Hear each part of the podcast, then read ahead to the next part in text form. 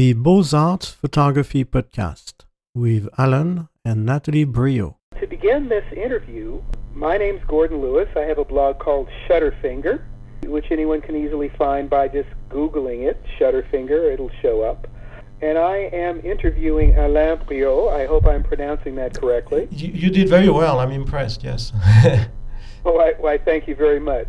So, for the benefit of uh, those who may be unfamiliar with uh, who you are and uh, your background, oh, by the way, I'm I'm interviewing you because you wrote a book called Marketing Fine Art Photography, and uh, that's a particular interest of mine. I, I like to think that I produce fine art photography. I have something of a background in uh, marketing and marketing communications. I used to do that in a previous career but I have to uh, admit, I, I, I don't know all I'd like to know about marketing fine art photography. So, since you've written this book, uh, could you tell us a little bit about yourself um, and how you came to write this and why you feel you're uh, qualified to write on this subject?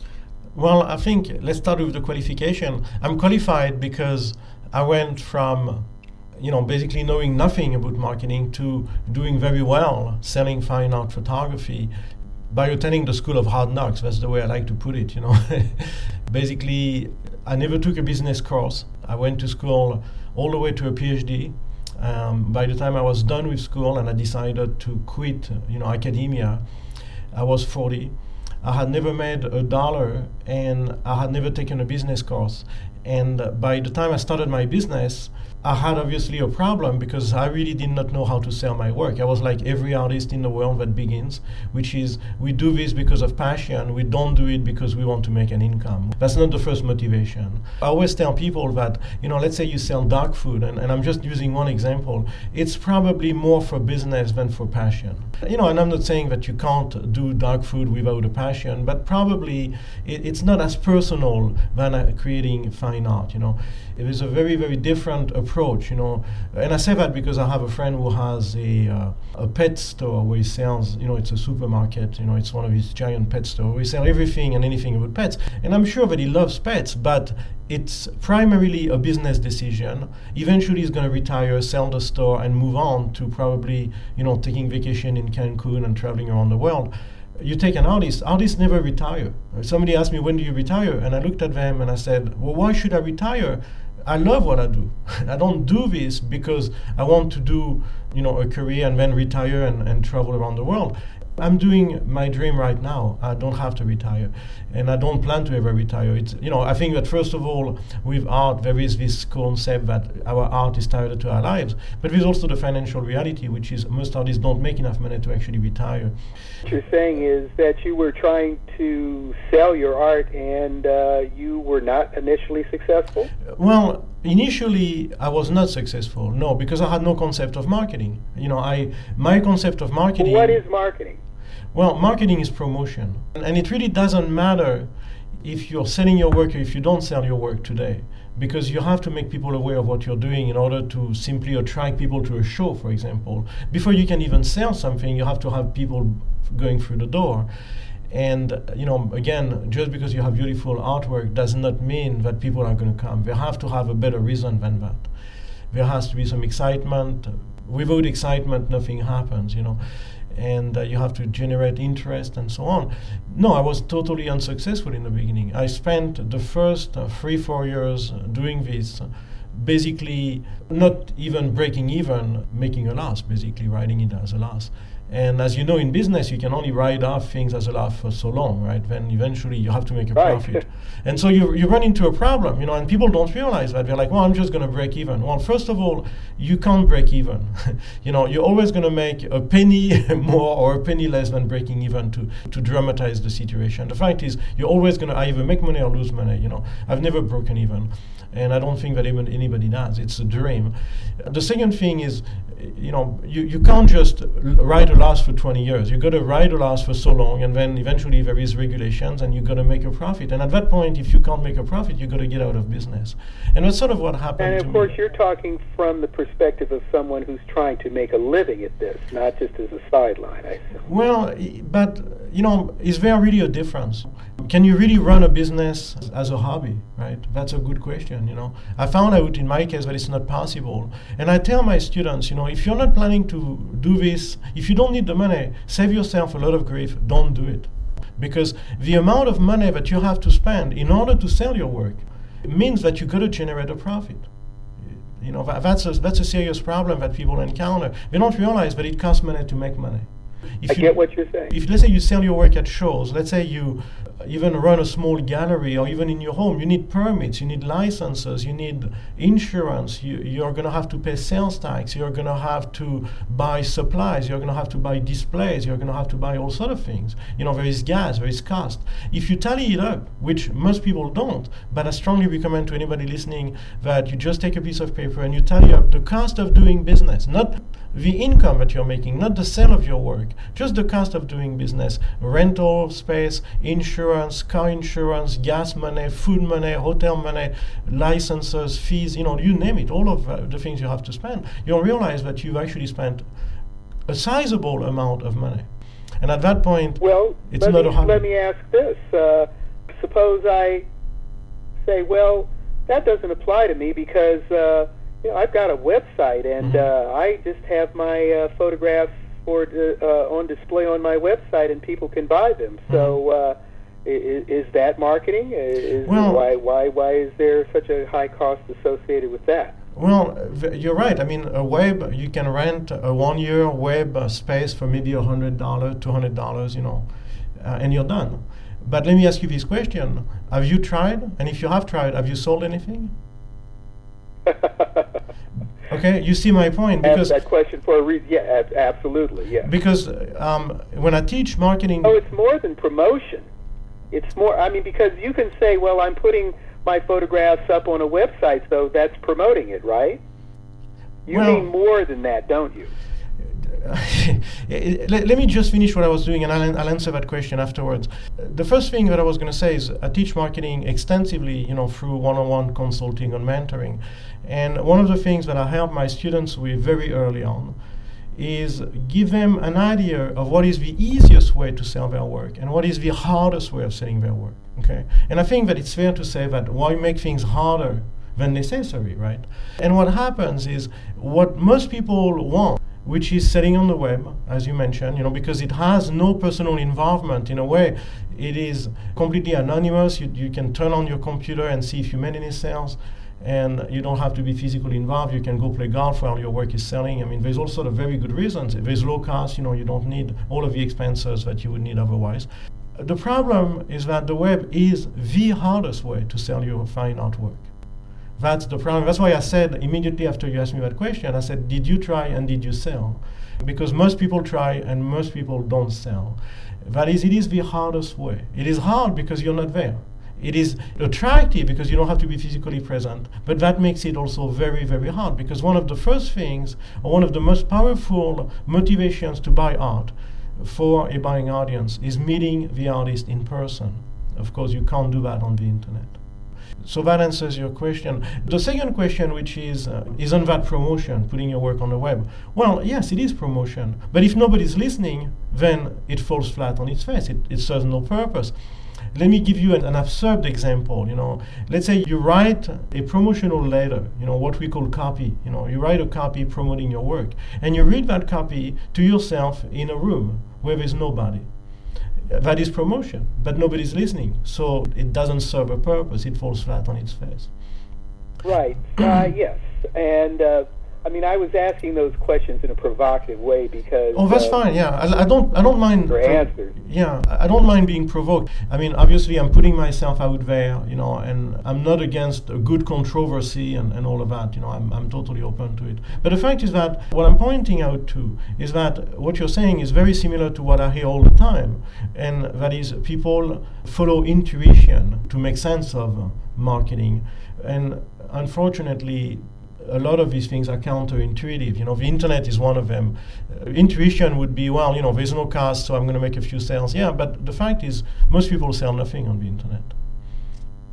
Right. Yes, I, I, I agree with that, and that's been my experience. Um, so, what is the market for fine art photography? I mean, who are you marketing to? Well, the first thing is you've got to define what you want to sell because saying that you're selling fine art photography, it's totally comparable to selling cars. If you say, well, what is the market for cars? How do you sell cars? Obviously, the market is everybody that needs transportation, which in the US is just about the whole of the population. But that doesn't really define what we're doing because there are cars such as the Nissan Versa, which are nine thousand dollars, and then you can buy a Rolls Royce for you know a quarter or half million dollar. So you have to define your audience, right? You have to define right with cars. You have to define the buying power. You know whether people are looking for basic transportation, which might mean used cars, or whether they are looking for extremely high-end transportation, which might mean one of the luxury brands. And then, of course, you have to define also the provenance of the cars. There is a number of people who want US made cars. They'll buy a car made in Detroit or in, in the US. Other people like imports. Some people like sports cars. Other people like luxury sedans, you know, on and on and on. The same applies to photography. There is absolutely no difference in regards to that. You know, we have to define the audience. And so the first thing we find out photography is what are you selling? Are you selling portraits? Are you selling pet photography? Are you selling flower close-ups? Are you selling landscapes? Are you selling photographs of cars? I mean, so that's the first thing, right? And that's going to define an audience. And then from there, there is the price point. You know, uh, do you want to sell to an audience that looks for the cheapest artwork out there, or do you want to sell to an audience that's looking for the finest artwork out there, which would be comparable to a luxury car? And in that case, you know, that audience is buying on the basis of the product and the uniqueness of it, and not so much, you know, the price. Uh, so th- these are decisions. What you're saying you, you need to do some research because um, you know Yes. uh, again to go back to that original question what is marketing? I think you'd agree that part of it is promotion but the key is finding uh, a market for your work and connecting that market. In other words you've got something who's going to buy it? How do you get the word out to them? And and get it in a way that that motivates them to buy. Would you agree to some extent, I mean, the reason why I say that marketing is promotion is because promotion is everything. Um, is everything you know, you have to make people aware of what you have before they can buy it. If you have the most beautiful artwork in the world, and it has been done to the highest standards in the world, in other words, you have created something totally unique, fantastic, but nobody knows about it, you're not going to sell it. And so, in a sense, you may have defined a perfect audience, you may have defined a perfect product. It starts with promoting. You have to make it known to your audience, to the people out there. Uh, the, the second thing, uh, you know, you made a very interesting statement. You said, you know, you've created something, now you have to find the audience. Art is the only product that I know of in which we create the product before we find the audience. ah And that is a tremendous problem. And so, one of the decisions that artists have to make is is that really the way to do it? And I'm not saying it's not. I'm not saying sell your soul, find what people want, and cater to their needs. But I'm saying let's just question it for a second. Let's say I made a car in my garage, and I made this car exactly the way I want it, and then I go out and I say, who wants to buy it? And I promote it. I might find nobody, right? I might make it in such a way that it pleases only me, right? For many reasons, you know. There has to be some give and take with the audience. After all, if we want to sell, all of our money is in somebody else's pocket. Okay? And that Right. person has to have a very good reason to take their big pile of cash and give it to us. And if we don't give them that good reason, guess what? They are going to keep it, you know. And so there's really, and I think it's really one of the crux of, of the problem with artists. There's a certain level of stubbornness that on the one hand they want to make a lot of money, but on the other hand they don't want to do what it takes necessarily. I had an artist in my, you know, office studio a couple of months ago, and she made limited editions bronzes. And I said, Well, how many do you make? And she said, Well, I make uh, sometimes as few as one. And she said, But I don't make any money. And I said, Well, how much do you sell it for? And she said, Well, I sell it for a $100. And I said, Well, how li- long does it take you to make that sculpture? She said, Well, one month roughly. And I said, well, you know, if you make 12 a year, that is, you work every month, you know, the same amount, you'll have made $1,200. Is that good for you? She says, it's not enough. She said, I want at least 10 times that. I said, then you have to multiply your prices by 10, which means defining a very different audience, you know, that can afford now 10 times more, you know. And of course, she says, "Well, I don't want to do that." And I said, "Then you are going to be stuck with that twelve hundred dollars." You know, it's not complicated. You know, it's a simple situation. I mean, it's actually just basic mathematics. You know, addition, multiplication, subtraction. Um, I told her, I said, you know, if it was me, you know, let, us just say, you know, the tables are turned and it's me, and I'm making one sculpture a month. I'd sell it for a minimum of 10 grand because unless I made $100,000, I don't see why I should even be doing this. And she said, Why? I said, Listen, when you're in business and all goes well, you know, things are pretty much standard as far as your finances, you should expect to make, that is in, in actual income, after you've paid all your expenses and your taxes, about 50% of your total take. That is, your profit is 50% of your gross income. And she said, Well, I agree. I said, Then that's $60,000 out of 120. And if I was to make less than that, then I might as well go to McDonald's and make minimum wage or find a job for 10 15 dollars an hour where i don't have i can turn my brain off i don't have to do marketing and i'm making the same amount of money you know uh, because in my mind, and this is one of the motivation behind writing this book, if we are not doing this and making more money than we would doing some very run-of-the-mill job, in my w- way of looking at it, we are putting too much effort into it. You know, either we should do it for free or we should make way more than that. You know. Mm-hmm, mm-hmm. Well, let me go back to something you said before. Uh, you know, we create the product before we find an audience. Mm-hmm. And I appreciate you saying that um, that's the way we tend to do it, and that it's good to question that. It doesn't necessarily have to be that way. But just taking that and saying, well, okay, we've got it. Um, can you say more about how you find that audience for what it is that you've created and what you have a passion for? I mean, in other words, are some genres easier to sell than others, or um, are the customers different in some genres as opposed to others? Well, yeah, there is definitely some genres that sell better than others. I'll give you an example. If I take a photo of my car and I put it for sale, it's very unlikely to sell because I like the car personally, but there is no good reason why a bunch of people out there would want that in their living room, you know. After all, it's my vehicle, right. right? It might be one of the best vehicles in the world, but it's mine. It's not theirs. They're not going to put it over the mantle, over the fireplace, you know.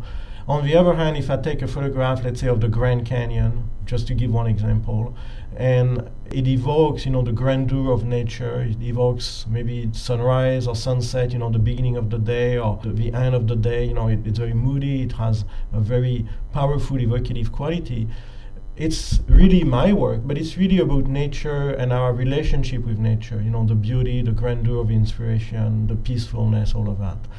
And at that point, somebody, and a lot of people, as a matter of fact, will want to hang that over their mantle, you know, over their fireplace. So that pretty much, I think, opens up right here an understanding as to what sells, right? Now, the second thing is, you know, how much are we going to spend? Well, if we continue the metaphor with the fireplace and the mantle, you know, the prominent spot in somebody's home. It doesn't have to be the mantle, but it has to be a very important place in somebody's home with a large area so you can hang a large photograph, a large size. We say adequate, you know, we, we use the word adequate. That person is going to pick a photograph that is in cost, proportional or related to the cost of their home. And the way I put it is this nobody hangs a $100 photograph over the mantle of a million dollar home. And the reason for that is simple. The value of the photograph is supposed to increase the value of the home, not bring it down.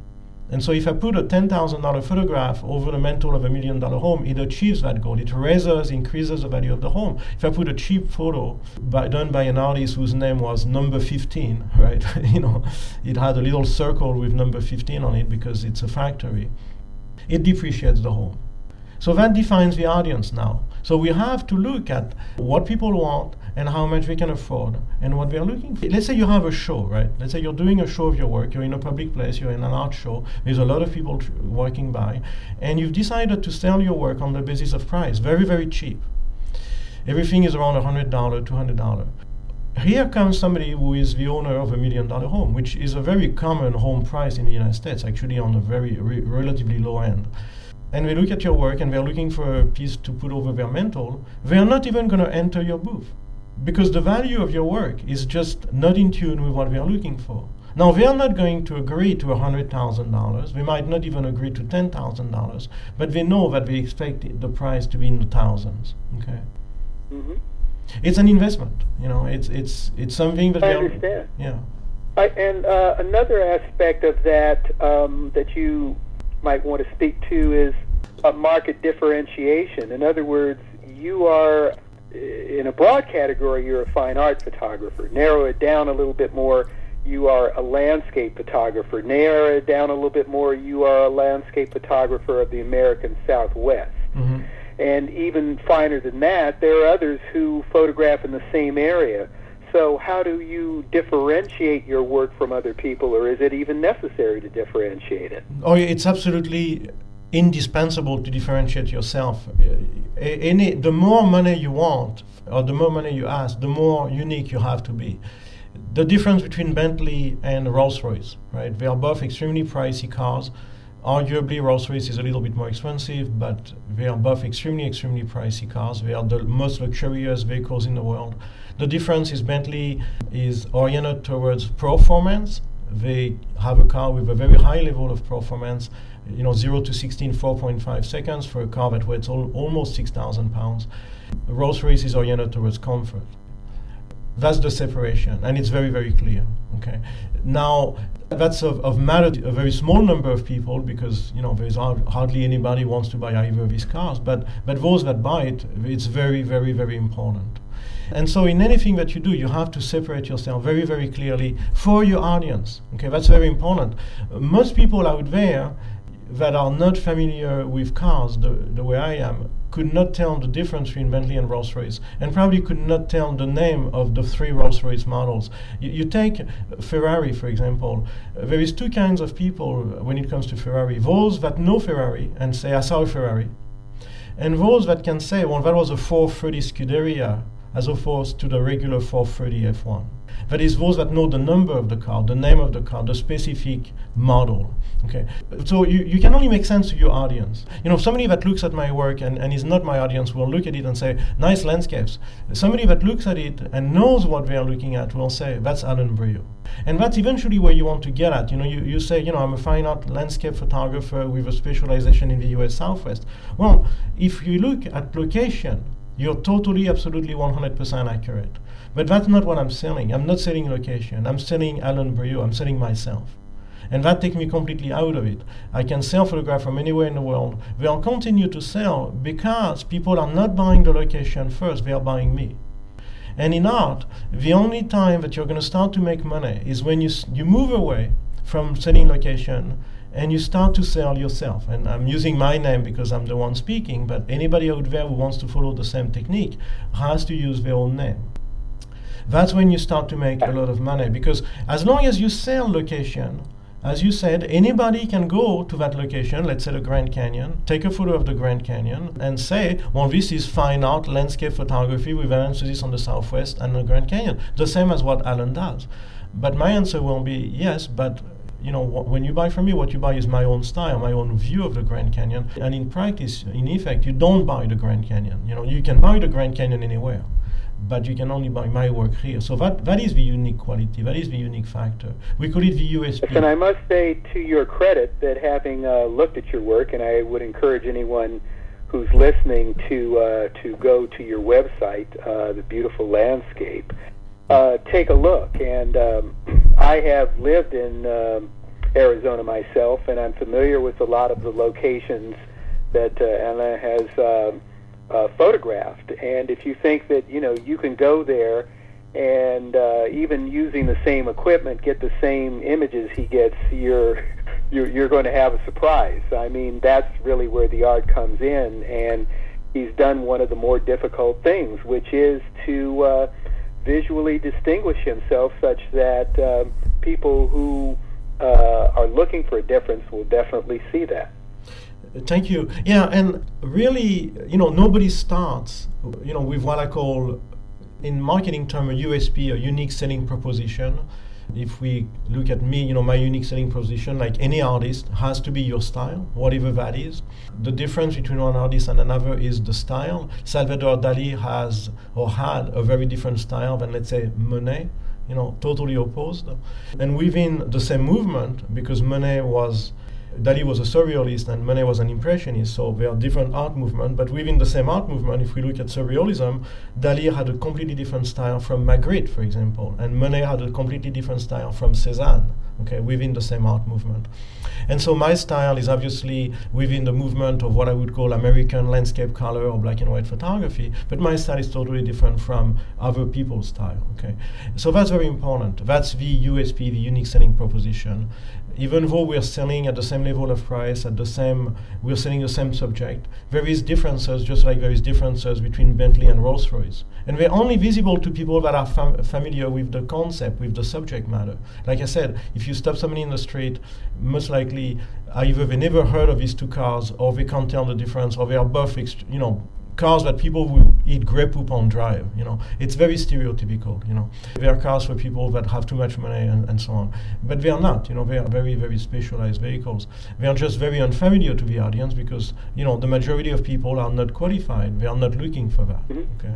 And again, one of the things uh, you know, I want to bring this out because it's implied in what you're saying, but I want to kind of bring it to the mm-hmm. surface for people who may be missing this point that as you begin to brand yourself, as you begin to have a distinctive style, mm-hmm. it sounds to me as if you are going for a smaller audience rather than a larger one. In other words, you're not trying to sell necessarily to everybody, but to a specific number of people who can really appreciate what it is you have to offer. Can you speak to that? Yeah, well, uh, you're totally right, and I'd, go even further than you than you're saying. The audience is small to start with, and that is another thing about you know some of the issues that artists have. Some of the issues I had when I started. When I started, I wanted everybody in the world to own one of my photographs. I realized that if I was to do that, I had to make the price so low and the quantity is so large that in the end I would kill myself producing that many photographs. And my problem is that because of where I was sitting at the time, which was at the Grand Canyon, I nearly succeeded in that endeavor and it nearly killed me. And so I realized that you have to reduce the audience. You have to reduce the audience because that's the only point at which you can start asking for the kind of prices that you want to ask. And that's the only time when you can create the product that's going to generate that price. You don't just put a high price on art and get it. You got to create the work that can sustain that price. If, if you sell a Rolls Royce, it's you know, intuitive for a lot of people. Well, eh, I think it's counterintuitive because initially, I mean, I understand your logic. It's it's perfect logic. Yeah, if you, if you, people say Rolls Royce are expensive, well, yes, they are, but Rolls Royce are also extremely reliable you know, and they have a level of luxury that will not be found in any other car, you know. And I really encourage people who do fine art to step into luxury stores because we are selling a luxury product, you know. To put a, a $10,000 photograph over the mantle of any home is a very far stretch, you know, and, and for that matter, some people will put, you know, six figures and even seven figure photographs. It's a very far stretch. We can get away with a $200 image, you know. So it's the difference between buying a, very uh, an expensive car to and buying a luxury car. That's what the difference is.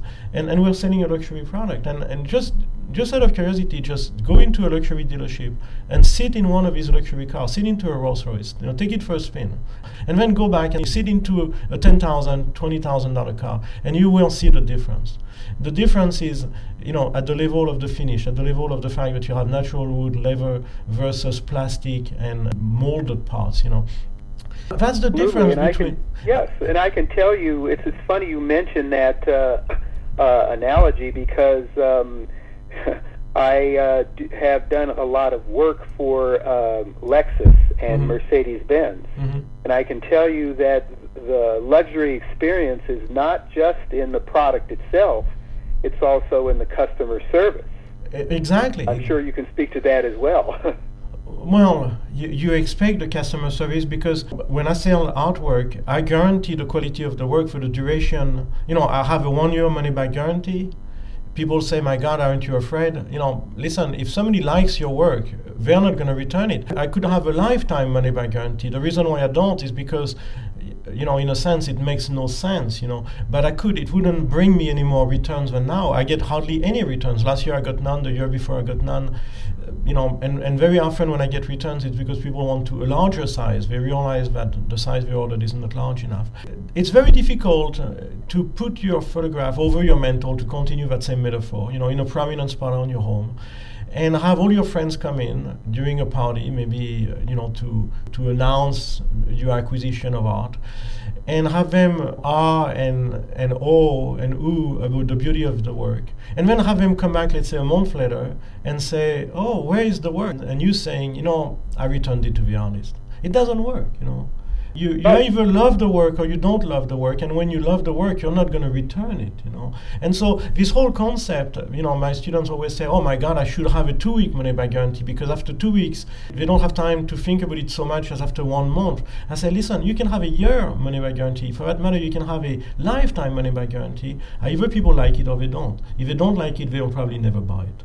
And, and exactly, the luxury buyer. Um, is very much about the customer service because they're mm-hmm. very often people who work very hard, don't have a lot of free time, mm-hmm. and what counts more than anything is knowing that uh, you back your product so they don't have to worry about oh is it going to be shipped well is there going to be any slight imperfection in the print uh, mm-hmm. do i have any hassles it's like no you pay this price and they're going to be satisfied Right, and also the fact that you know the price. Well, you want peace of mind. That's what you're saying, and that's totally true. But also the price of a luxury product is in a very small part. Let's say we take, just for the sake of an argument, we, we take a product that costs us one thousand dollars. Out of that one thousand dollar, maybe fifty dollar will be the cost of making the product. Maybe a hundred dollar, but I doubt it. It's usually less than ten percent. The rest is the cost of the service. You know, it's the added value, the, the fact that you're buying uniqueness, the fact that you're paying the artist for maybe spending a month making a piece. You know, I understood that one time I was in a gallery, and it was a very modest gallery, and there was a painting. It was a large painting, maybe you know five feet high. It was a vertical panoramic, five feet high, three feet wide, and the painting was seventy thousand dollars, and it was a big horn ship on a rock. And I looked at it and I thought, my God, I can get a big horn sheep on a rock for a whole lot less money than that at that size. But then I, I shifted my thinking. I looked around, and there was very few people in the gallery. And as, as you probably have noticed, if you went to galleries, which I'm sure you did, there's very few people in general in galleries. You know, I started thinking, how many of these paintings does that gallery sell a month? And my conclusion was that if they sold one every month, they'd be fine. That'd be about a million dollar income a year, right? You know, 70 uh-huh. times 12, you know, give it, give or take a few other sales, you get a million dollars if they sold just that. And I thought, so therefore, that's the income for one month. And I thought, well, if I run a gallery and I made 70 grand, you know, I think that'd be about what I would like to have, you know, at the very least. yeah. Know?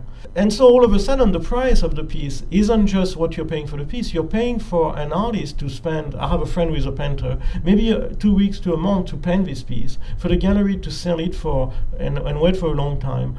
And, and now what, you what that price covers is all of that time. It's not so much the cost of the material. I doubt that there was more than a few hundred dollars of canvas and stretcher bars and paint on that piece. But it, you're paying for all of that. And if you don't want to pay, pay to, for all of that, and this market goes out, then now you have a machine making the penning. Or you have somebody in a back room cranking them out as fast as possible, you know. So that's that's the cost of luxury products. You know, the, the materials are only part of it. You know, the research, the time, the attention to detail, the customer service, the fact that somebody can call us and we'll help them with, with their purchase. You know, we'll take half an hour if we have to. We are, we are not trying to move people through the door. Somebody comes to our gallery, the visit is you know anywhere from half an hour to two hours, and we have no problem with that because we expect it. We are not in, in the mass service business. We're in, in a very pri- very personal type of business. Yes, and um, I agree, and that's why I think your suggestion to really uh, for people to familiarize themselves with the luxury market and really understand that market and the customers is a very good one. Yeah. Can well, you speak to some of the other topics that you address in your book so that people get an idea of, uh, the, say, the table of contents, Yeah. what's in there. I just want to say one more thing. Um, you know, w- one of the things that obviously I'm arguing for, you know, this is not an accident, this is intentional, deliberate, is that artists cater to quality and to exclusivity rather than to a mass market. The mass market for an artist is, is over. All we have to do is go to Walmart, go to Bed Bath and Beyond, go to any of these large home decor stores, and they will offer pieces that are larger and cheaper than we can actually make them. I've got to the point in some of these stores where the, the cost of the piece is less than the cost of one frame if I buy it myself. So there is no possible competition. They will win. And, and so we can we, we should not try to underprice them or, or to be priced at the same as them or even close because they will win. Their costs are far less. The pieces are made in China. They are made by again number 15, which is you know the, the little round thing that we see on the back that says who made it they are not signed. You know, we, we cannot compete. And so, uh, what I what what I've taken as an approach, and it has made me successful, and it can make any artist out there successful if they follow it, is to cater to the luxury market, and make the piece totally exclusive. Give something to the customer that these stores can never ever give to the customer. And I have inspired myself, as you can see from my talk, from luxury stores, not just cars, but any sort of luxury store. Being from France. I had the good fortune of growing up in a country that has an enormous luxury market, you know, Vuitton, Hermes, uh, uh, you know, all of the champagne brands, all of the cognac brands, all of the clothing brands, you know, Dior, you know, you name it. France has a very large luxury market, and so I have that knowledge. But I'll just give you an example, you know, just to close this. When you buy a Rolls Royce or a Bentley, those are made to the same standards. They are just two different aspects of a very high-end luxury car, and you have a wood finish in it. That is, you know, the wood paneling on the dashboard and on the sides of the the doors. That wood comes out of a single tree for the whole car. If you have an accident, it is expectable that some of the wood get damaged. That's no problem. Both Bentley and uh, Rolls-Royce keep a duplicate of that wood. In other words, they keep the rest of the tree for your car in their facilities in England so that you can replace it. You will not find that out in any other brand because it is expensive. In other words, when it's replaced, it'll look just like the original wood. Not only that, it will come from the same tree. It will come from the same. You tree. have your own tree, in other words, not the whole tree, but enough of it that we can replace the entire interior a couple of times. That, that's a phenomenal level of luxury. And for some people, that means the world. You know, to me, it's very important. Okay, why is it important? Well, you know, why ask why? That's the way things are, you know. It's just something that people expect. People buy art for those reasons. People don't buy art because they want to save money. you know. If I want to save money, I have a very easy way out. I don't have to buy art. if I buy art, it's because I have let's say disposable income and because it is a want and not a need to, to have your own tree waiting for you in crewe england which is the birthplace of bentleys C-R-E-W-E, I probably don't say it very well, Crewy maybe, is a luxury. It's a want, not a need. We, we can very well live very happily without having that tree waiting for us, you know. But some of us want it. Why? Well, because we want it. You know, the same, you know, we want an original Dali or, or whatever. You know, it's a want. It's it's not a need. But Yes, for those, and, and, and it's it's emotional. it's emotional. And for those people who want it, yeah, and, and, and, and to think that people buy art on the basis of price and on the basis of saving money is a complete misunderstanding of the whole thing. They are not. You know, they are not. I'm not saying some aren't, but, you know, they, they have their own stores, you know, for that, these large uh, things. So, you know, I'm, I'm just trying to rephrase or, or reframe in a way, you know, the, the, the purpose of art, you know, so that artists that are struggling out there like I was, when I'm thinking, oh my God, how many more do I have to sell in order to make ends meet? Realize that it's not a matter of quantity; it's only a matter of raising the quality, raising the price, and finding some unique qualities to it. You know, I mean, if you made a frame yourself and you guarantee to the customer that if their house burns, you can make the same frame from the same tree, and you can make the same print because you kept the file, you have a customer for life. And indeed, I do that. I don't make my own frames, but if somebody calls me and says, my piece was destroyed, I'll reprint it, for, you know, at cost basically. I'll charge them for the cost of making the print, which would be a few hundred dollars, but I'll send it back. And one of the things that shocked me is I go into some of the art galleries that sell photographs and I ask that question. I say, let's say, you know, something happens to this artwork that I've paid, let's say, 20 grand for. Uh, what happens? And I don't get a real straightforward answer. You know, it's sort of wishy-washy. Well, if that happens, call me and we'll see what we can do. No, I want an answer right here, right now. You know, if, if you walk into a Bentley dealership and you say, what happens if I crash the car and the wood is damaged? They'll say, your tree is waiting for you, sir. They have the answer. You have to have the answer ahead of time. You can't make it up. The, one of the rules of marketing is that there's no second chances. The minute you launch your marketing program, it has to be all figured out. You can't fix things, you know, later on. You know, you can always lower the price, but it's uh, ineffective. If something doesn't sell because the marketing is lousy, lowering the price isn't going to make it sell better. It's going to raise a red flag saying problem over there. You know, we can't sell their stuff. Mm-hmm. Yeah. Um, and yeah. so another thing I'm hearing in what you're saying, and I want to confirm whether you agree mm-hmm. or not, is that instead of if someone is saying, "Oh, you you want two hundred and fifty dollars for that? That's expensive," instead of thinking, "Oh, it's expensive. I, I'm charging too much," your response would be, "Well, you know, you need to find you need find customers who perceive a, a higher value in your work." Exactly, because the concept of expensive is totally related to two things. A, income level. I mean, if you do not make enough money to, let's say, buy a luxury car, you know, at a half million dollar or million dollar price tag, it's just inaccessible. It's unthinkable. You, the, the car costs us four, five, ten times more than your house. It's not, it's not logical. Just like nobody hangs a hundred dollar photograph in the mantle of a million dollar home, nobody parks a Rolls Royce in front of a trailer unless they are nuts. Right. know, because they should really buy a better house first.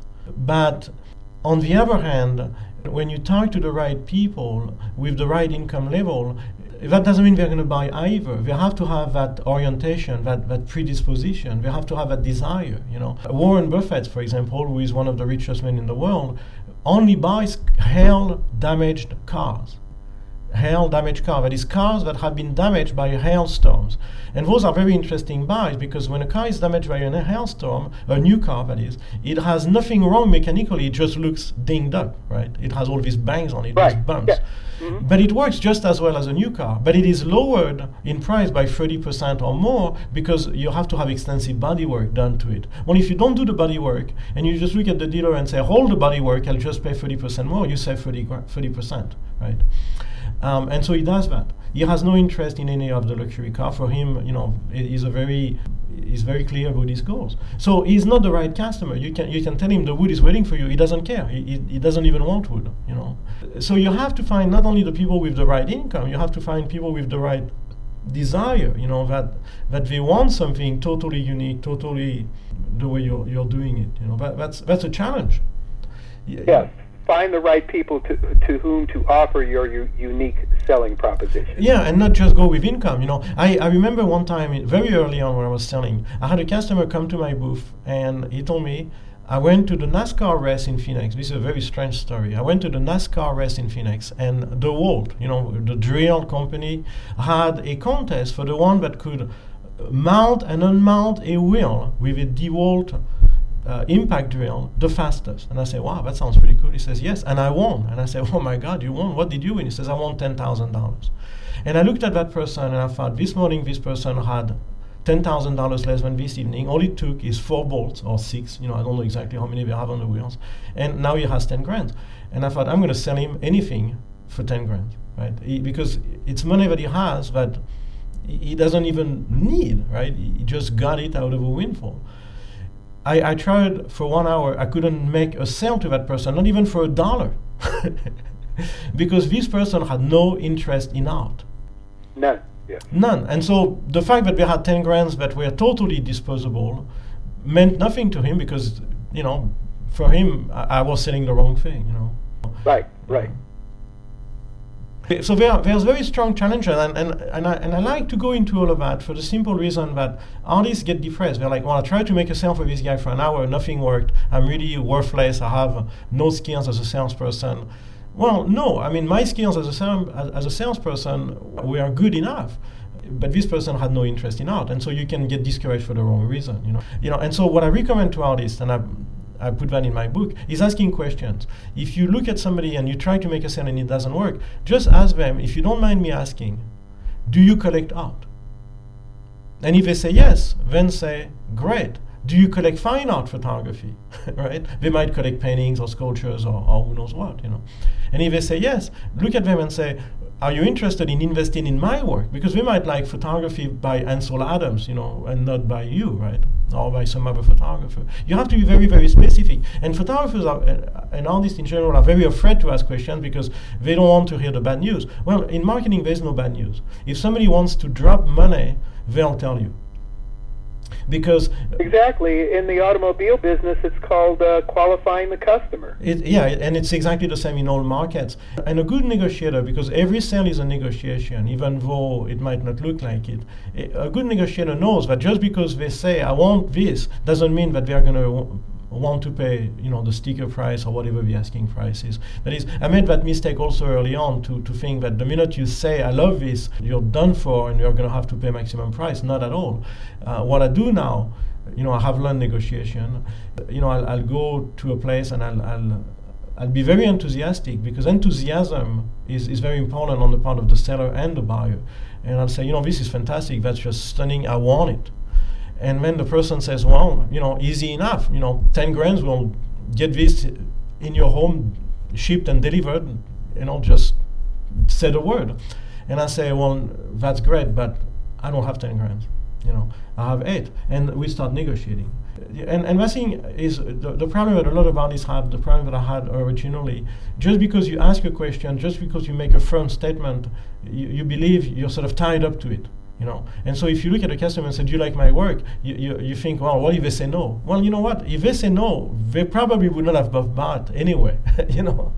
It's not because you asked yes, the question. you're right. And yeah. yes and to your point um, at least by starting out and saying that you really desire the work you're giving the other person a reason to negotiate. Absolutely. I've actually, you, are totally right. I've actually found out, you know, I, I, obviously buy a lot of things, you know, but I found out that when you go to somebody who is a salesperson and you say, you know, I love your product, I just love it, you're telling them that you're very, very likely customer. You know, this is good news to them.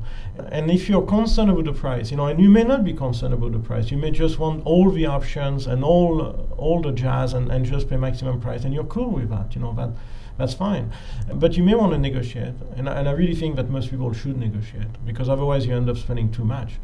Uh, you, you can always say, you know, the only thing is you're going to have to work with me on the price because I love it, I want it, but this is this is my situation. And just be straightforward you know and calculate what kind of drop you can get you know and, and don't you know we live in arizona for example right now this is 2011 february march.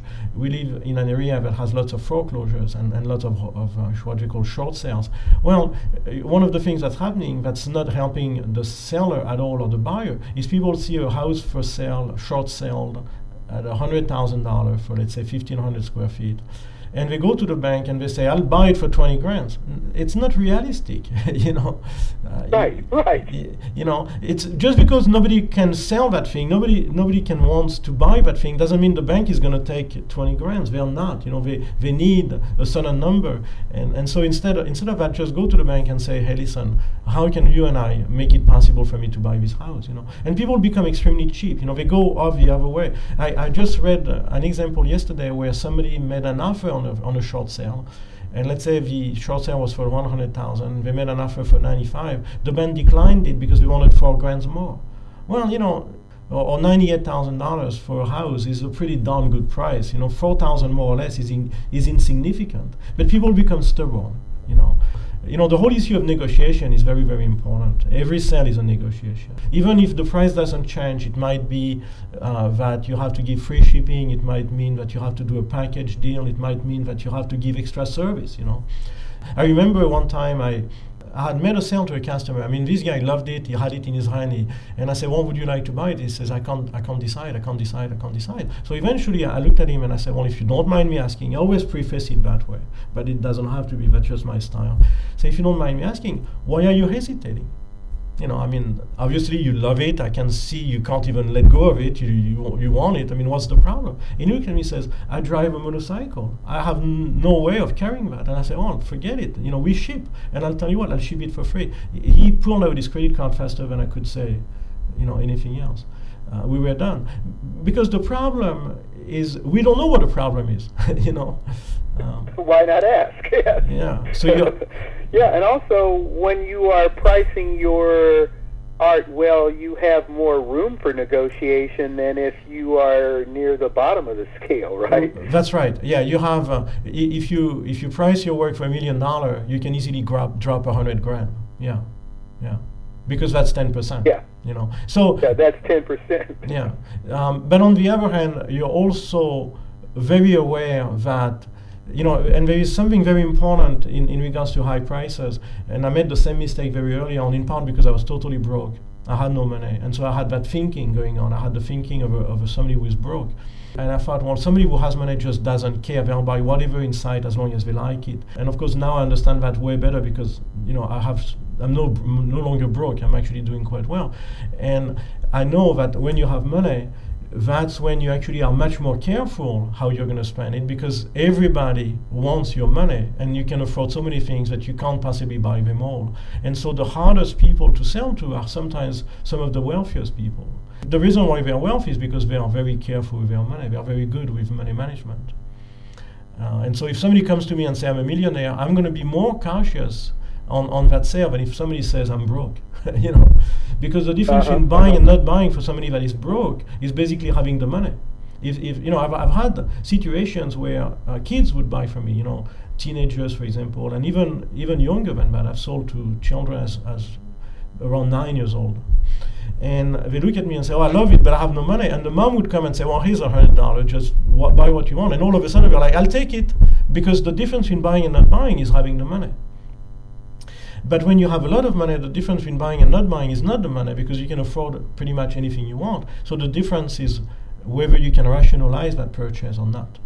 And, and that's a completely different thing. And it's way more challenging as a salesperson to rationalize a purchase than to say, well, listen, you have the money, which one would you like? You know? So it sounds like to be a good marketer, you need to uh, understand uh, psychology. Absolutely, psychology is at the, fun, at the foundation of marketing of sales. You know, you know, yeah.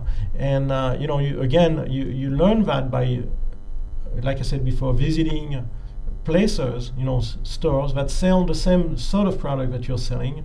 If not the same product, then the same clientele. They address the same clientele. You know, the difference between walking into, let's say, a Nissan car dealership and let's say walking into a Bentley car dealership is that the lower price car dealership has as a goal, and this is totally independent of you, all these decisions have been made way before you walk in. They address all the customers.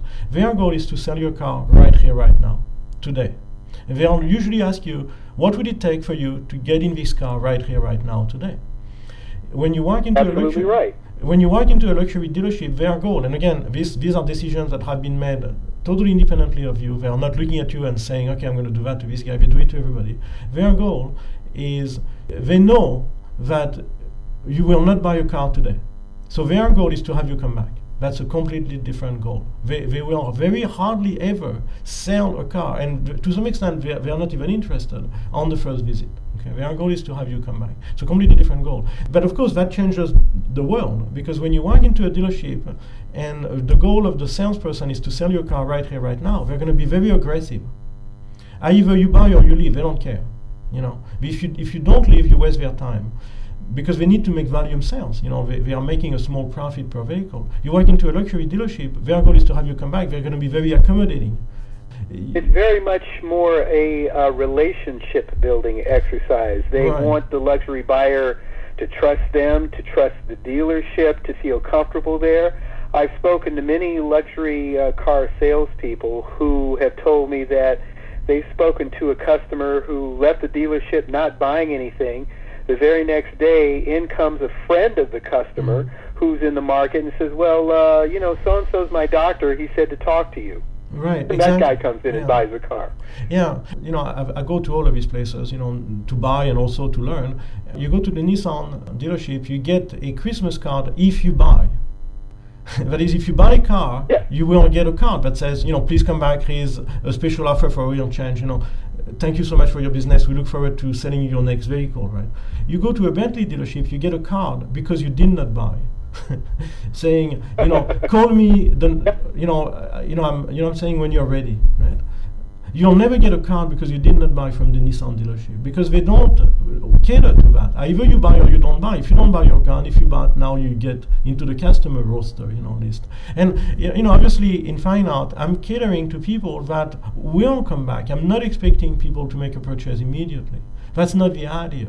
We operate on the same level. That's why I'm making all these comparisons. Not because I want to own a car dealership, I have no interest, but because I'm, I'm modeling my business along the lines of luxury stores, okay, where the first visit is basically a discovery process.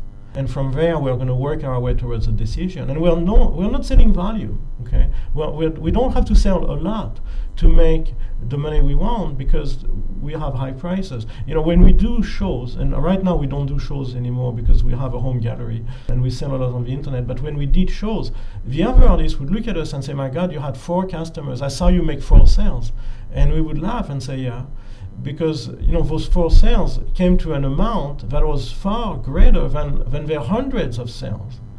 you know, There you go. because you know if you want to guess how many and it's really an educated guess how, much money an artist is making in a show it's very simple you go to their book you look for the prices and you generate an average price so let's say they sell anywhere from five dollars to twenty dollars average price is between is twelve fifty right and then you just for one hour you count the number of customers. And if you're in a rush you can count them for 15 minutes you know. And then you multiply that by the number of hours they were at the show and you get and then you multiply that number by the, the average price and you have a rough estimate of how much you make. And in practice you're pretty much right on. Well you know if i have one customer per hour or, one ca- or four customers during the day and my average shed is $1000 i have four grand you know and it's that simple. Yes, yes. But if your average share you is twelve fifty and you have hundred customers, then you have twelve hundred and fifty dollars, right? You know. So, Uh-huh. so the number of customers is no relationship to the income, but unfortunately, it's counterintuitive. Intuition is the more customers I have, the more money I make. Fact is, it, it has no direct relationship. Makes sense. It makes sense. hmm Was there uh, anything else you wanted to uh, Um, well, that you may have missed?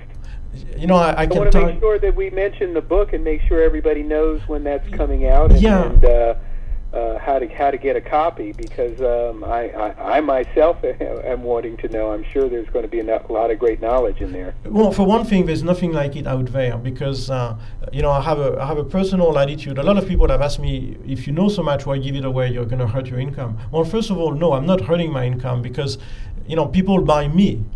they don't buy landscape photography, so they'll continue to buy my work regardless of whether or not I write a book on marketing. The second thing is I have a personal philosophy, which is if I don't want to give something away, I just don't talk about it. It's that simple. There is a very easy way to prevent having the can of worms being open. You just don't open it, you know, instead of trying to shove the worms back in. Right? I just Yeah. don't, I just don't talk about it, you know. If I talk about something, I don't hide anything. That's my approach, you know.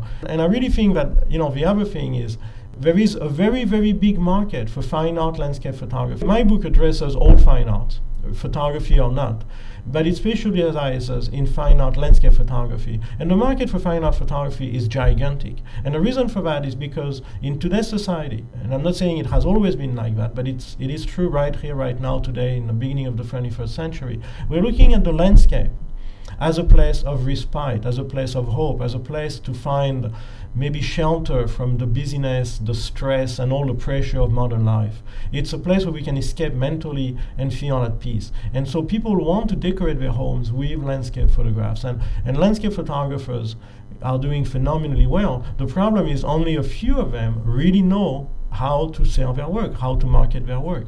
You know, I'm one of them because I learned the hard way and because, you know, I had training as a PhD student on how to do research. And so I research marketing and I, and I made it a sort of passion of mine. But most people don't have the time and don't have necessarily the opportunity to do all of that. And that's why I wrote this book to help them. I don't think I'm taking anything away from anybody. Uh, what I'm doing is I'm sharing knowledge. Wh- when you think about uh, any business, if you go to any business owner out there, except art, and you say, Do you market? Right? The person will look at you and laugh. They'll probably laugh their head off and say, Are you nuts? I mean, do you think I could be successful and not market? I mean, come on, you know, nothing sells unless you advertise it. Mhm. But you go to an artist and you say, Do you market? And they, are, and they look at you and, and they say, You know, if you would please not swear in front of me, I'd appreciate it. Because they think that marketing is a four letter word. Marketing is trickery, marketing is trying to convince people to do something against their will. I always tell them, no, marketing is not a four letter word. Marketing is a nine letter word. Just count, you know, marketing, nine letters. Yes. Um, and they, they're shocked. They say, well, that's not what I mean. And I say, no, I know what you mean. But the fact is that if you don't market, if you don't advertise, one thing will happen nothing. You will not sell. You will go out of business. Everybody that's successful has marketed. And they say, well, not artists. The fact is that past World War II, and it could have been past World War One, but we'll just put it safely after World War II. Every artist that has been successful has marketed their work. I get that, that question all the time. People say, well, Picasso did not market. Picasso marketed to countries. Picasso marketed to Spain and to France. He marketed to the French government. The great thing with marketing to a government is that governments deal with other governments, which deal with entire countries.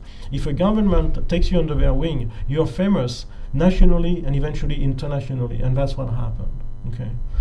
The last uh, marketing thing with Picasso was to donate most of his collection to the French government when he died as, as payment for inheritance taxes. It has become a national museum, one of the most visited in Paris, and it continues to generate income through the sale of reproductions. It's a complete misunderstanding of what is happening. Lack of knowledge causes extreme mistakes. You know, when people did not realize, you know, the, the health risk of fast food, for example, they indulged in it and then got cancer and an extremely high level of cholesterol and died of heart attacks. Now we understand it and we look at people eating fast food and, and we are critical of them. But people don't understand marketing in art. It's the same. And so they're like, well, I don't need marketing. My work is beautiful. Well, you need marketing. Um, Well, that's the perfect segue for your book. yeah, So, well, you know, like uh, uh, Gordon. could you just list some of the topics that are in your book and yeah, uh, I just want to start and, with uh, this. when it's going to be available? I just want to start with this because we're on a marketing topic. Gordon Gekko in uh, you know Wall Street Part Two uh, has a presentation for his book, and he says, "I have three words for you." And people are thinking those are the three words of success, and he and he says, "Buy my book," right? So those are the three words, you know, buy my book. you know, so so so buy my book on marketing. So five words. Buy my book on marketing fine art. Seven words. Um, but that's that's the message. So yeah, the topics are, are you know I cover marketing from A to Z as far as fine art, and uh, you know places to sell. I have a chapter on bestsellers. You know, if people want to know what is a bestseller, what sells the best, here it is. There's one particular photograph that has paid for my first house, cash, and and I and I show you which one it is. If you want to do that, more power to you. Um, I have a book on the most common mistakes that, mi- that artists make when they market. And the first one being to not market. that, that's not even listed, but it's, it is the first one. I have a chapter on where to, to market, on the tools that you need. There is, uh, we did not have enough room in the book to put all of these documents, so a lot of them are downloadable from my site. So you get a link, uh, there's no charge. You don't have a password. You just go to my site. The link is in the book, and you can download these documents that are basically the ones that I've been using. So you don't have to Benefit of those who may be unfamiliar, what is your website? My website uh, is beautiful-landscape.com, or if you type Alain A L A I N Briot B R I O T dot com, you'll get there. Or just do a search for Alain Briot, and, and you'll find me. Uh, basically, it's a book that has no competition because there's nothing else like it. And the reason why there's nothing else like it is because other artists don't want to talk about how they sell their work. They think that's going to hurt their bottom line, but it doesn't. You know, if you if you look at any other industry out there, there is book after book after book on marketing, and it doesn't hurt anything. I mean, if you go on Amazon.com and you do a search for salesmanship, you're going to find hundreds of books on how to learn salesmanship.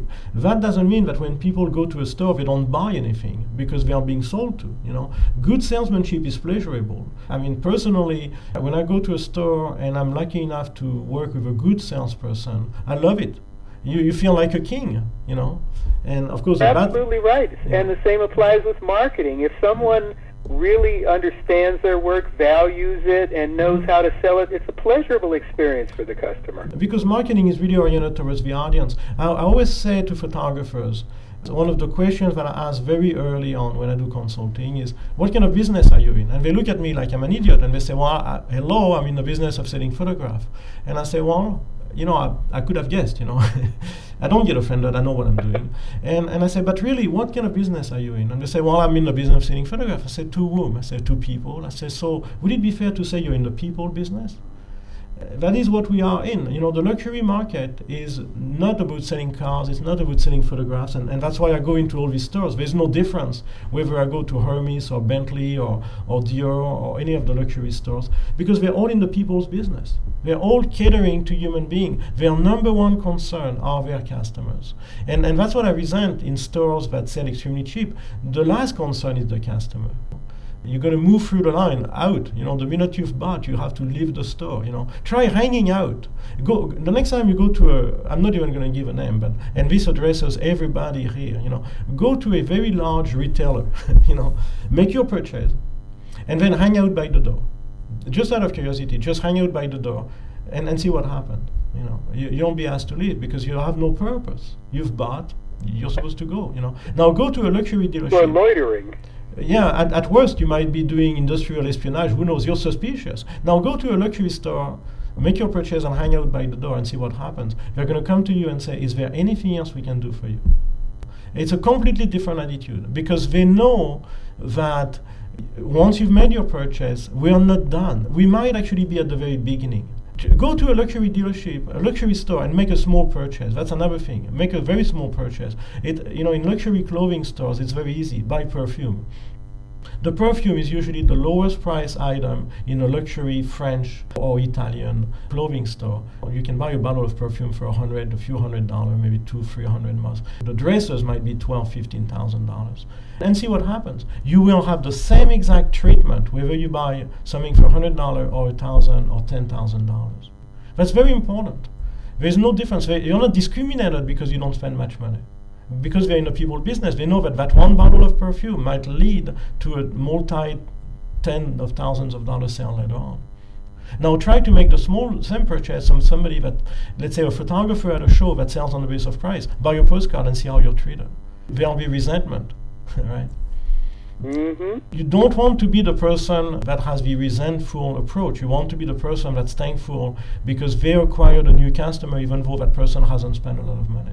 That person can go to the door, and I have done it myself, make a 360 turn on their heels, go straight for the big item and buy it. Just because, you know what? I like this store.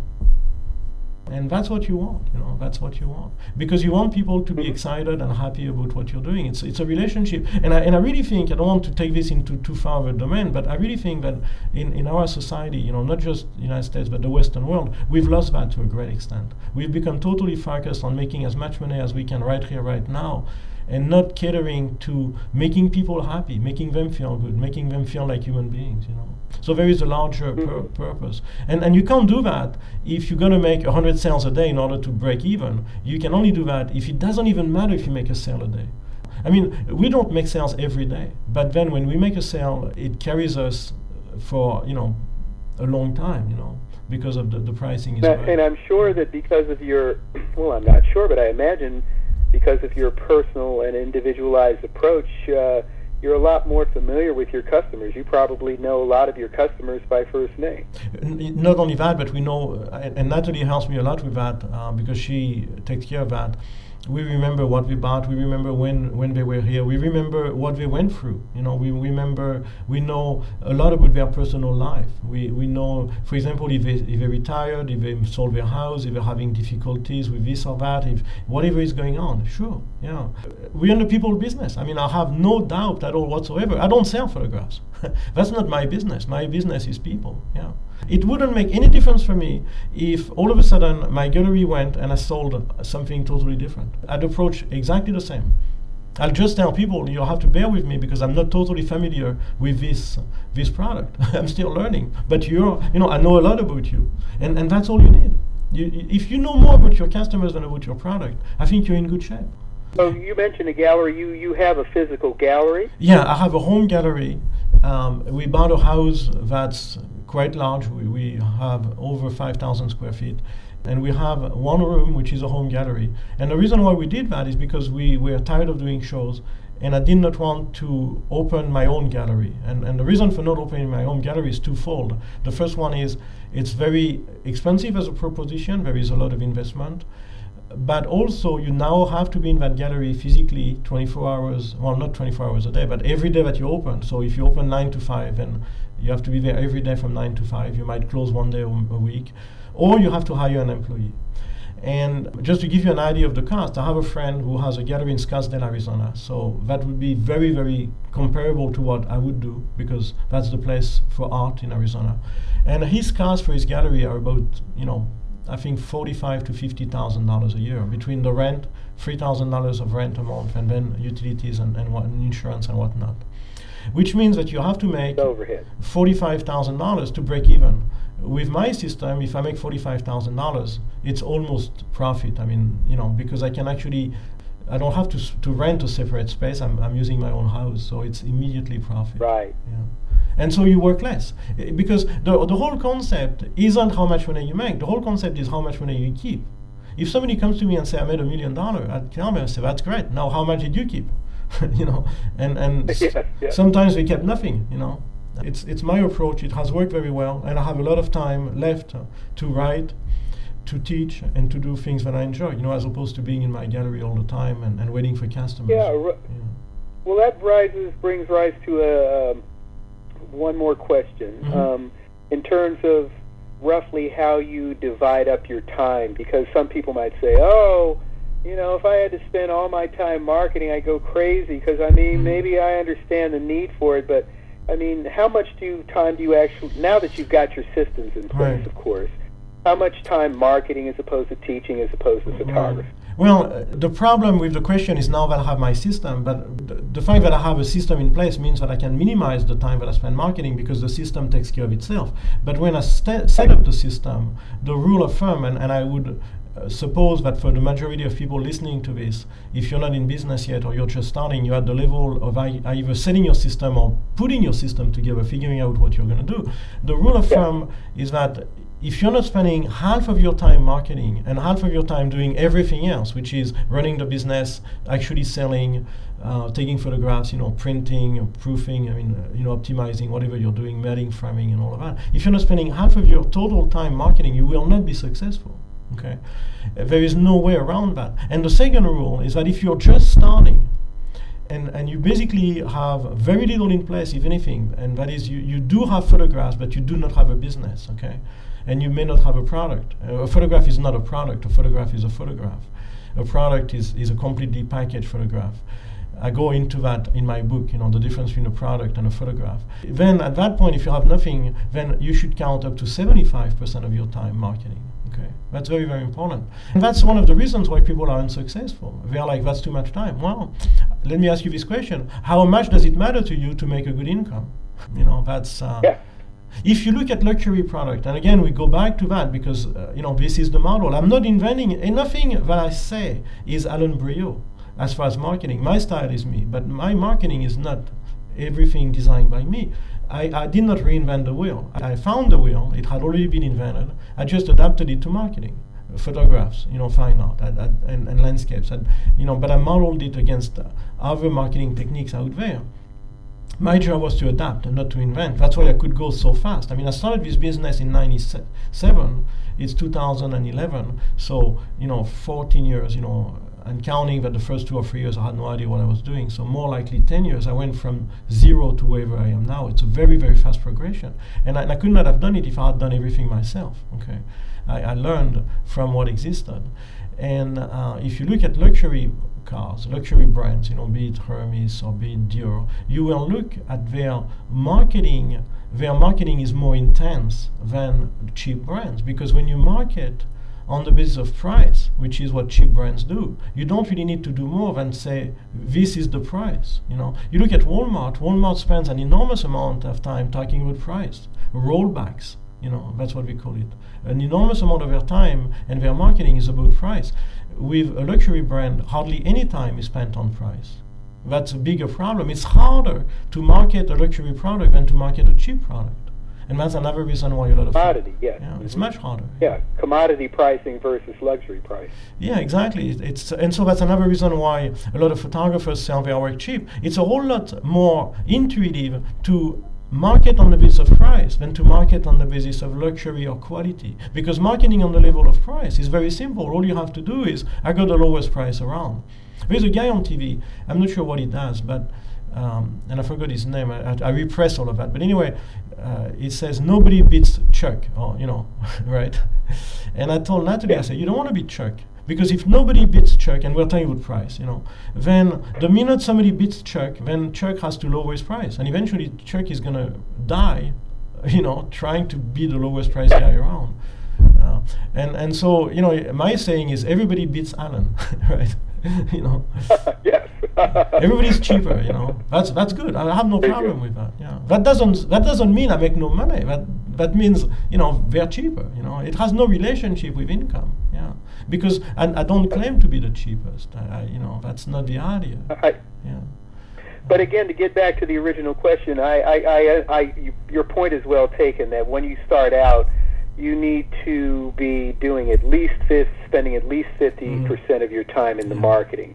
But now that uh, you do have your systems in place, just for you know the sake of reference, about how do you divide your time? Because obviously you do need to spend time creating new work. Right. That's That's- what you're in this. I'd still say that on a yearly basis, you know, if I'm not introducing new products and so on, I spend at least 30% of my time marketing. That is, you're never going to go below one third. Never below. it. Yeah, no, it's unrealistic. Yeah, I mean, it's it's like saying that all of a sudden everything is fine. It's it's not. You know, it, you know, if you don't advertise, one thing happens, nothing. If you stop advertising, one thing happens, it stops. you know, the sales stop. So you you, you can't. No. Uh, the other rule is you got to market or advertise or promote in good times and in bad times. If things go well, market some more. If things don't go well, market some more. So it, there's no difference. People are like, it's a recession. What do you do? Nothing different. you know, nothing different. Yes, yes. Yeah. Well, I'll tell you what, the charge is actually starting to run low on my phone. Okay. So Yeah. uh, I don't want us to get uh, accidentally cut off. Right. So um, c- could you uh, just tell us when we should expect to uh, find your book available and Well- how we can get a copy? Right now, we are finishing the layout, and the book is scheduled, but you know, in publishing, schedules don't always work.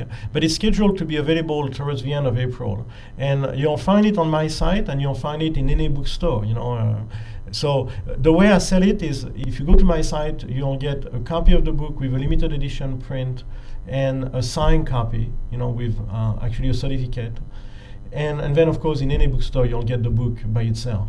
And the reason why I, why I do that is actually a marketing decision because I cannot compete with the prices offered by Amazon or other bookstores. They actually sell the book for barely more than what I pay for it, believe it or not, because they are buying such large quantities. And they offer free shipping. And so I, I can't compete with that. So I offer something different, which is, you know, a print by me, which is one of the photographs from the book, and a certificate that is signed by me with the book. So it makes it a collectible item. And uh, So someone who goes to your website has that option, or Right. if they want to take the uh, Amazon option, I suppose they could uh, place Yeah, a pre-order if they exactly. want to do that. Yeah, we can we can order it from there. The only signed copies are the ones available from from me, basically, and I don't sell Yes, them. yeah. So it's again a different approach, but it works, you know, and, and you really have to uh, think, uh, you know, in terms of what's going to work for you, because and this is a reality for all uh, photographers, all artists listening out there. You cannot today outdo working out of your house a multinational company like Amazon or Walmart. You know, their buying power is such that it will kill you. You know, they, they have uh, they are buying things in large quantities. You know, the truckload literally, if not the boatload. You know, and uh, we, we cannot compete. You know, the only way we can compete is if we decide to lose money, basically. you know, yeah. And that's really interesting because a lot of artists don't quite get that. They're like, well, I'm going to. I had a student, she told me, uh, I have a competitor that said to me, his goal is to become the Walmart of photography. And I told her, I said, well, leave him alone because he will die. and you don't want him to drag you under at the same time, you know. And she said, how do you know? I said, I don't have to know. He will die. It's, there's no other way. You cannot compete. I mean, you are working out of your own house, and they have hundreds of stores. They have a centralized computer system for inventory. You know, when you buy at Walmart, right, you have the cash register, and the lady or the, the, the person, you know, the associate man or woman, zaps your product, and you hear the beep, right? At that precise second of or instant of se- fraction of a second, the information about what you bought is now available in Bensonville, Illinois, which is the headquarters of Walmart. And an item similar to the one you bought is on its way to the truck to resupply that store. Okay. oh, you're absolutely right. It's it's you you Mm. you don't try to beat somebody at their own game. Let machines Yeah. do what they do best, and human beings do what they do best. Right. So in order to be the Walmart of photography, you would have to have the same system. Well, nobody does, right? So, so therefore, that game is over. They're going to win. See, I have a, I have a rule that I don't do anything unless I have a fair chance, and I'm not saying a guaranteed, but a, a fair chance of winning. That's why I'm not climbing Mount Everest. That's not why. That's why I'm not entering into the hundred meter dash because I know that Usain Bolt would build me up, you know, by a, maybe a half a half hour, you know, and I would die fro- frozen on the, the the face of Mount Everest. You know, I have no such interest. There is not enough of a fighting chance. But when it comes to marketing, I'm not going to go against Walmart because they will win. You know, but I'm going to go and do what I can. I can offer something that they cannot offer, and that's what I'm doing and, and I'm catering for two people that are looking for that one thing. You know, if they want the lowest price, I'm sorry, you know that that can't happen. I, I'm not able to do it. But if they want the highest level of service, I can certainly uh, have a fighting chance at that, and I'll do my best. You know. And I think we have to be very clear, you know, about our goals. And I think, you know, the problem with a lot of photographers, and that's why, uh, again, like Gordon Gekko, they should buy my book, is they're like, well, you know, we'll try and we'll see what happens. It doesn't work that way. You, if you try to be like Walmart, I can tell you right here, right now, what's going to happen. You will die trying. You don't have to try. you know, you know, I've seen the future. It's it's clear. Don't even do it. Yeah.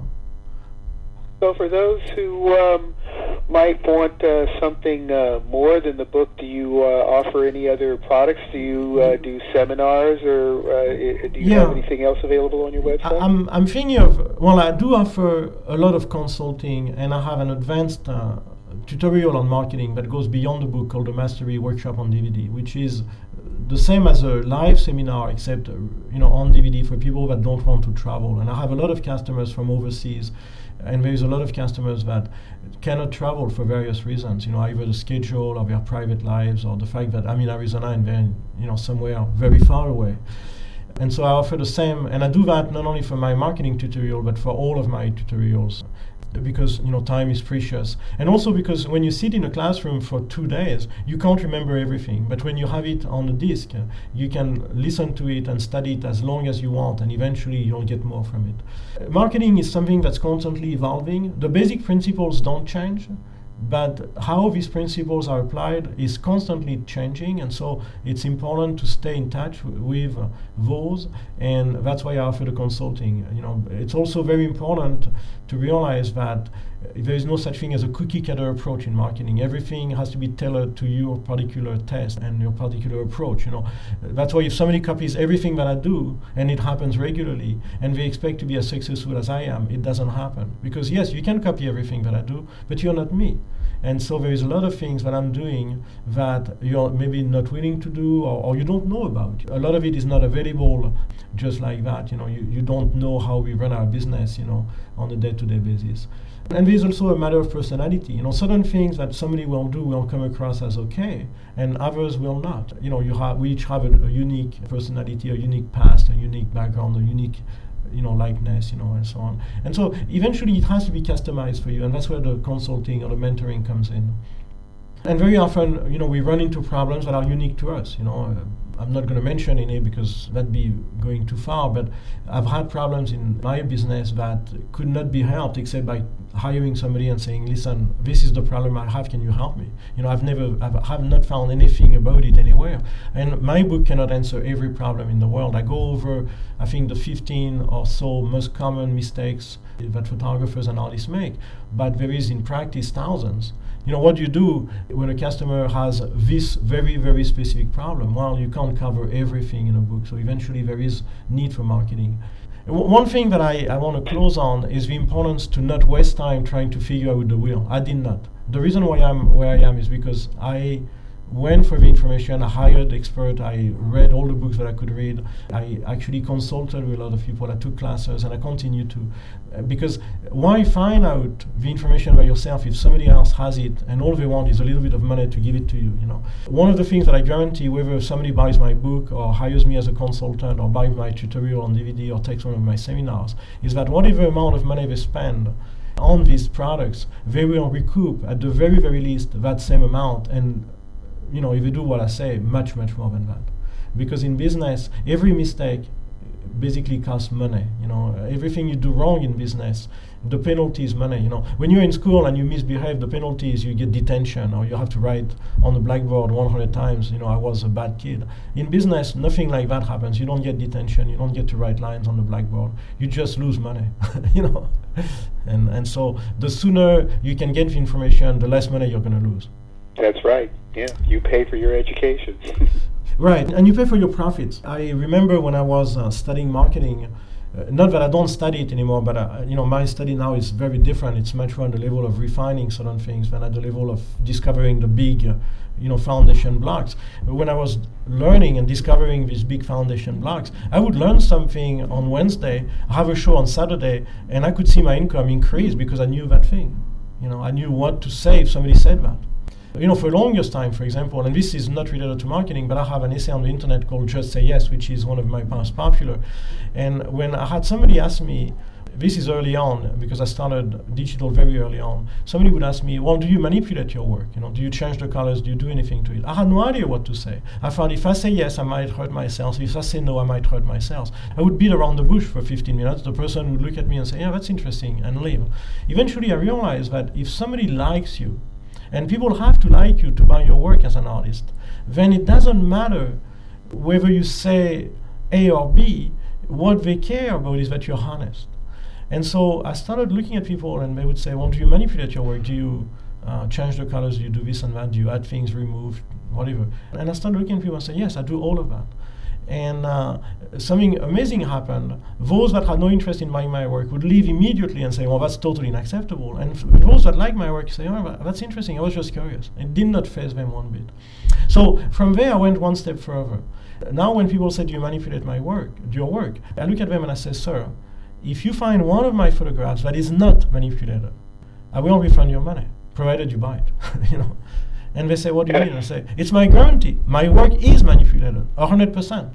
And they say, My God, that's a pretty strong statement. I say, Well, it can be seen as such, but let me ask you this question Have you found art that was absolutely the reproduction of reality? And they say, You know, now that I think of it, no. I say, Then what I'm really saying here is that you're buying art you know, and, and so you know you realize you, you, you, like it or you don't. you, right. If you want reality, you know, I tell them I say go buy RV Travel magazine because RV Travel magazine shows photographs that are totally, absolutely real because they are showing you places along the road that you have to recognize on the basis of the photo in the magazine in order to stop by and, and recognize them. You know, it's it's a very factual magazine. But you know, if you want to buy, you know. Uh, my work, you have to agree that you might drive by that thing and you'll never know that it's the photo that you bought, right? because it's art, you know. I, I, always say to people that if the national park wants to buy my work, they are going to have to agree among themselves. They'll have to have a ranger meeting and say, we want to buy art that does not show the, the landscape, the park, in a way that the customers can recognize it, the visitors can recognize it. Because unless we make that decision, uh, they're never going to buy it because it doesn't look like what people see. It looks like what I see. You know? and, and that's very important. You have to be very, very, very clear about what makes you unique. If you went to Salvador Dali and, and you said, Do you manipulate your work? What would have been his answer? You know, he probably would have looked at you and said, You know, forget this. You know, this is, I don't have time for that. yeah, what sort of idiot question is that? Yeah. So, and, and I think that's the problem with a lot of artists. They try to please everybody, and in trying to please everybody, they end up pleasing nobody because you can't please everybody. You know, you have you have to know what you're doing and, and be very straightforward about it. Well, I, I agree with you 100%. I've written similar things on my blog. Uh, um, I, what I like to write about is is just how to you know, get more art centered in photography rather than technology centered. Mhm. And the, the way I put it is that, you know, your visual style is as much a part of you as the way you speak and the way you sign your name. You don't make any apologies for those things. They are who mm. you are. Yeah, yeah. And, and that's the number one, you know, besides all the marketing, the part where you can really help yourself tremendously as an artist is be yourself. And if somebody doesn't like what you are and you're being truthful to yourself, just say, okay, that person is not part of my audience, and, and that's fine. There's no problem there. We're looking for a small audience, so it might take a while until you find it, but that's fine, you know. If you look at luxury products, you know, and I'm sure that I've talked a bit along, you know, quite a bit during this interview. A lot of people that are listening might think, well, you know, Alain is full of it. I'm never going to spend fifteen thousand dollars on a dress. I'm never going to buy a half million dollar car. That's perfectly fine. I don't think these manufacturers would be upset to hear that. They expect it. Anybody that asks us a hundred times more for something than, than everybody else expects the audience to be reduced and, and expects a number of people to be upset. One of the basic rules of marketing, I have that in my book, I have a chapter on the fundamental rules of marketing. And one of the fundamental rules of marketing is that if nobody complains about the price, you have priced your work too low. It's very important that you have some people complaining about the price. When somebody comes to me and says, That's a ripoff, that's I can't believe you're charging that much for this, I'm happy because it means I'm priced right. There you go. We don't expect Rolls Royce to expect people to say, Wow, you know, the Phantom is only four hundred grand, my god, what a what a deal. They, they don't expect that. They expect people to yell and scream. That's fine because the, the, people that are buying the car are buying it in large part because it is the most expensive car in the world. There's actually a very interesting story about Rolls-Royce. Uh, Rolls-Royce is owned by BMW, which you know bought the brand a few years ago, and uh, at one point BMW raised their prices and became comparable in price. You know, for the very large models, you know the the 7 series, and I think they had a net series also at one point, to Rolls-Royce when Rolls-Royce found that out, because even though they are owned by, by BMW, they're independent. You know, BMW is in Germany and Rolls-Royce is in England. When Rolls-Royce found out about that price increase, they immediately doubled all their prices. Immediately. So let's say something cost 125, now it's 250,000. Why? Because the number one selling point of Rolls-Royce, be, you know, it's not the only one, but one of the number one selling points of Rolls-Royce is that they are the most expensive cars in the world luxury cars. You know, obviously the Bugatti Veyron is more expensive, but it's not a luxury car. So in order to retain their USP, their unique selling proposition, they had to double their prices. Nobody objected because the people, well, yeah, I mean, everybody that doesn't want one was probably thinking, "My God, who do they think they are?" But they, have gone, they've right. gone crazy. But yeah. the customers, the customers were like right on because we, we obviously buy this car because it is the most expensive, and so if it's not the most expensive, there is actually one less reason to buy it. Yes, well, yeah. What would be the point? Yeah, the same thing in art. You know, people are like, well, you know, this photographer made one copy of his photograph and sold it for, let's say, a half million dollar. How can he do that? Well, he can do that because there are people out there that want a photograph and be able to say, listen, I'm the only one in the world that has this print. If that's worth a half million dollars, so be it. You know. As long as you're truthful Yeah. and, and you stick to that to that agreement, you know, that, that's the thing. You know, in business, you know, your word is really you know your biggest asset you know you, people are like well how do you guarantee that he's only going to make one well it's, it's, very simple you know it's not how many contracts you're going to sign or how many lawyers you're going to hire because if he wants to print a second one he will regardless it's how much you trust that person you know because if he prints another one his reputation is shot and, and he's never going to do it if he's got any sort of common sense you know uh, it's it's being very clear about what we want and, and I think uh, you know, if you look at successful artists, you know, I studied the life of extremely successful artists, not just photographers but painters. They were very, very clear about what they wanted, and, and they knew how to get it. And uh, they did not think that marketing was trickery or was uh, swaying the audience in the wrong direction. They just found that marketing was something that was indispensable to making their work successful. You know. Absolutely. You look at Andy Warhol, and that was part of his genius. Mm-hmm. Yeah, I'm gonna have to stop because I have a, a, call at 2 p.m. and I have to have lunch. no problem at all. I'm. I appreciate your speaking at length about the uh, subject, and you obviously have a a lot of passion for it. I thank you for your time. Um, And again, uh, your uh, website is The Beautiful Landscape. Beautiful dash And landscape. I encourage everyone to uh, take a visit. Yeah, thank you. And as you can see, I can talk with marketing forever. It is an important subject, and it's one that I think uh, photographers and artists who decide to spend a little bit of time, they don't have to spend as much as me, you know, a little bit of time studying will find out an enormous reward because it's not about greed, you know, it's not about Wall Street, it's not about Gordon Gekko. It's about the fact that when you make a good income from your work, you can create better work and you can be a better business person. You can have more time for your customers. You can have, you can be more relaxed.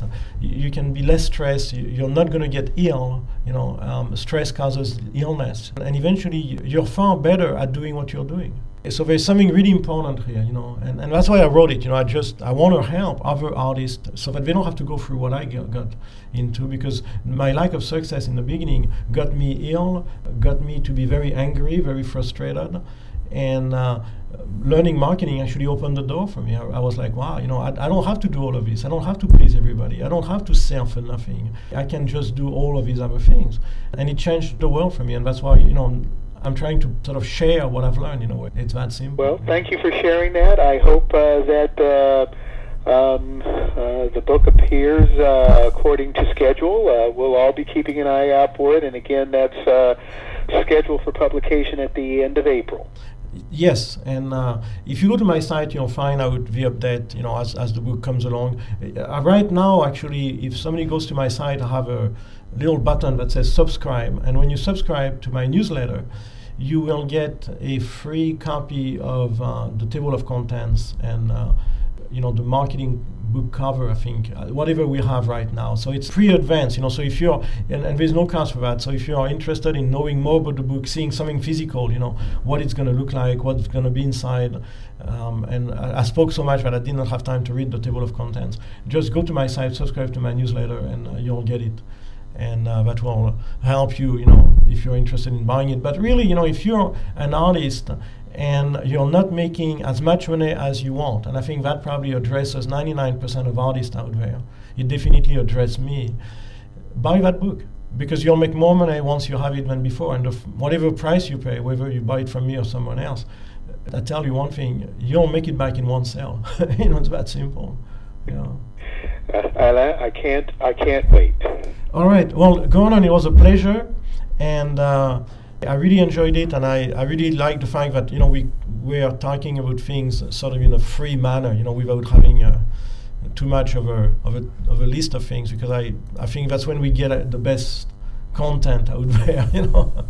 most valuable. Oh, absolutely, yes. I mean, you know, a list can, can help uh, sometimes uh, just to make sure that we're not overlooking anything. But uh, I appreciate the fact that uh, you uh, spoke extemporaneously and uh, yeah. really added value to the conversation. Yeah, it's more artistic, and I think you know one of the things that artists have, which I think is a tremendous asset, but is not seen as an asset so much, is imagination and creativity. I use as much creativity in my marketing as I use in my artwork.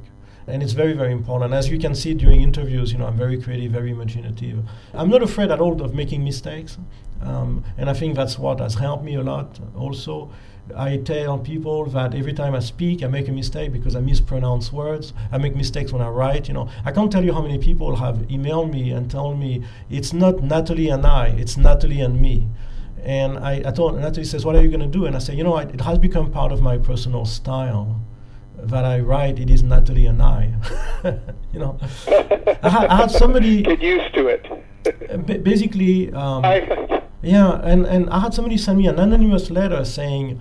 For Pete's sake, when are you going to stop saying Natalie and I? It's Natalie and me. No, no name, no address, no return address. Uh, all I know is it came from the East Coast. And uh, I told Natalie says, "What are you going to do?" And I said, "You know, I think that's it. This has sealed the deal. it is Natalie and I forever." you know, is it that important? I talk about it with Natalie. Obviously, these are private matters, although now they are public matters. But you know, is this person actually interested in taking a photograph? Or, or is it so important to correct me on my grammar? I mean, it, and it's really not a matter of an absolute error. It's really a matter of a personal look at grammar. You know, uh, it's like split infinitives. You know, it used to be that we couldn't split the infinitive. We couldn't say to boldly go, like they say in Star Trek. We had to say to go boldly. And then one time, I was driving to the Grand Canyon. I was taking a class, class in journalism, and we had seen that. We had studied that. And I drive to the Grand Canyon, and I saw a road sign from the the Arizona Department of Transportation, AZDOT.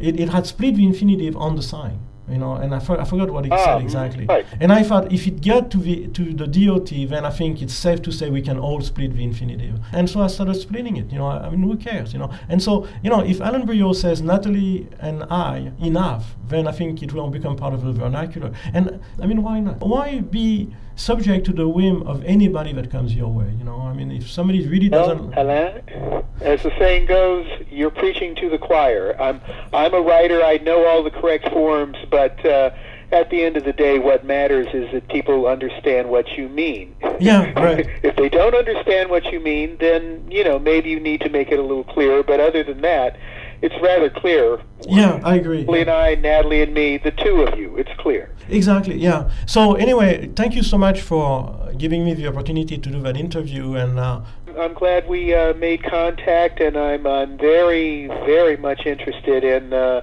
reading more. You've got me excited about uh, doing more to market my own work, and uh, that's what I'm gonna that's what I'm going to do as soon as we get off the phone. that sounds great. And I hope everybody else that listened to this interview is motivated to harm themselves. That's what it is, really, uh, and market their own work. Thank you for that. You're welcome. Thank you, Gordon.